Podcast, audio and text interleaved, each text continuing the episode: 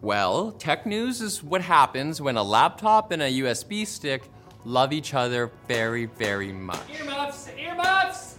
I need it for my eyes. Stop it.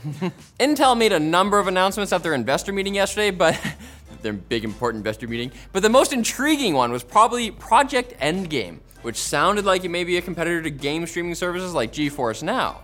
and it will kill us all. But Team Blue's graphics chief, Raja Koduri, didn't say it like that because he was talking to stuffy investors and not hardcore game heads like you and me. Koduri instead described the end, end game as a software infrastructure initiative that will give users access to ARC GPUs as a continual compute service that's always available, low latency, persistent, and immersive. Hmm, notice he didn't say negative latency. Many big words. Investors love the big words. Intel also announced new ARC based Tile GPU chiplets that could be added to its CPUs for gaming performance somewhere between integrated and discrete graphics. So, uh, in, indiscre- di- discretigrated. Uh, I don't know. Something like AMD's APUs. And unfortunately, Intel also announced it was delaying the launch of its full fat ARC gaming graphics cards from Q1 to Q2 of this year. Meaning that's a whole other Q on there. We may not see the cards until June. Intel, I want a straight answer. Do these cards actually exist? And don't say they do, but as a transformative next evolution graphics technology. Like, can I hold it? Can I eat it? Can I smell it? Can I put it? Can I let it get nice and warm and hold it against my body? Oh my. Microsoft has required Windows 11 home users to log in with a Microsoft account since they launched the new operating system, but Windows 11 Pro users were still free to make the horribly foolish decision to set up without an internet connection. Thankfully, Microsoft will soon protect those users from themselves, as the latest Windows 11 Pro Insider build features the same Microsoft account requirement as the home version. Uh, on the one hand, it's a strange move. Windows 11 is the only mainstream operating system that doesn't even let you perform basic setup without logging in. On the other hand, did I use this hand twice? Uh, Microsoft has steadily been increasing such account login requirements across their services, even VR now, so it's not strange at all. This is all very normal. Good, even. Yep. Move along now. Very good. Good job. And Google has announced it will be bringing the privacy sandbox system that it uses in Chrome to Android, ostensibly giving users greater control over what data they can choose to share with advertisers. Many are drawing comparisons between Google's new approach and Apple's recent changes to iOS 15, which Facebook says has, has cost them $10 billion a year in ad revenue. This is good news. But Google says theirs is different because instead of giving the user the ability to easily opt in to tracking, Privacy Sandbox will use a much more complex system of developers and tubes.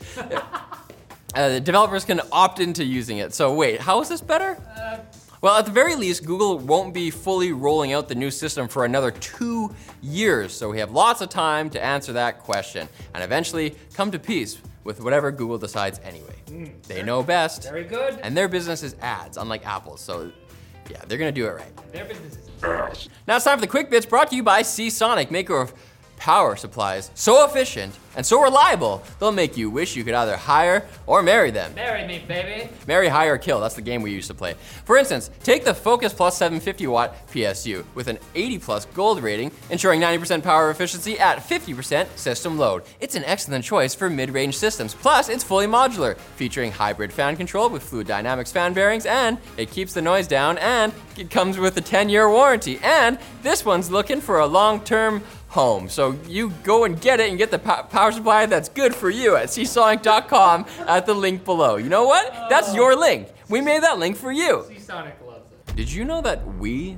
don't even know what quick bits are? I don't know. They just showed up one day and won't leave. Can anyone help? If you can't wait till Q2 to get Intel's more powerful gaming GPUs, you could do some browsing on Taobao, as some users have reportedly spotted listings for the older DG1 models that were initially shipped exclusively in some pre built PCs last year. They don't perform that much better than the integrated graphics you can find on many modern CPUs, but they're graphics cards, darn it! And in this timeline, just knowing you managed to buy any GPU is a bit of a thrill. Whoa, I got the chills. Dangerous rib bank account. Tech journalist, YouTuber, and all-around cutie, Dr. Ian Cutress has announced he's leaving his position as senior CPU editor at AnandTech, the hardware enthusiast outlet he's worked at for the past 11 years. He is a- We've come to rely on and appreciate the good doctor's takes on processor news, especially when Anthony is busy. He, he hasn't said exactly where he's going next, so show the man some love and subscribe to his YouTube channel, Tech Tech Potato. Maybe he's going full tuber. We don't know. Maybe he's going back to Thailand. He's gonna shoot exclusively from that cat rescue place. You He had a video there the recently. pun. You didn't even get the pun. Full, full tuber. Tuber. Oh, tuber. ah. There's more depressingly dystopian news today, thanks to a story about visually impaired people whose bionic eye devices are no longer supported by the company that made them, Second Sight.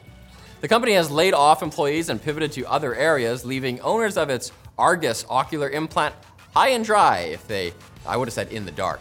Uh, if they if they experience any problems. The story is bringing up questions about what happens if we all get Neuralinks uh, to meet up in the metaverse, and then Elon decides to go all in on Mars instead, and we're just like, am I in a boring tunnel? I don't know. I Supposed to talk in real life or something?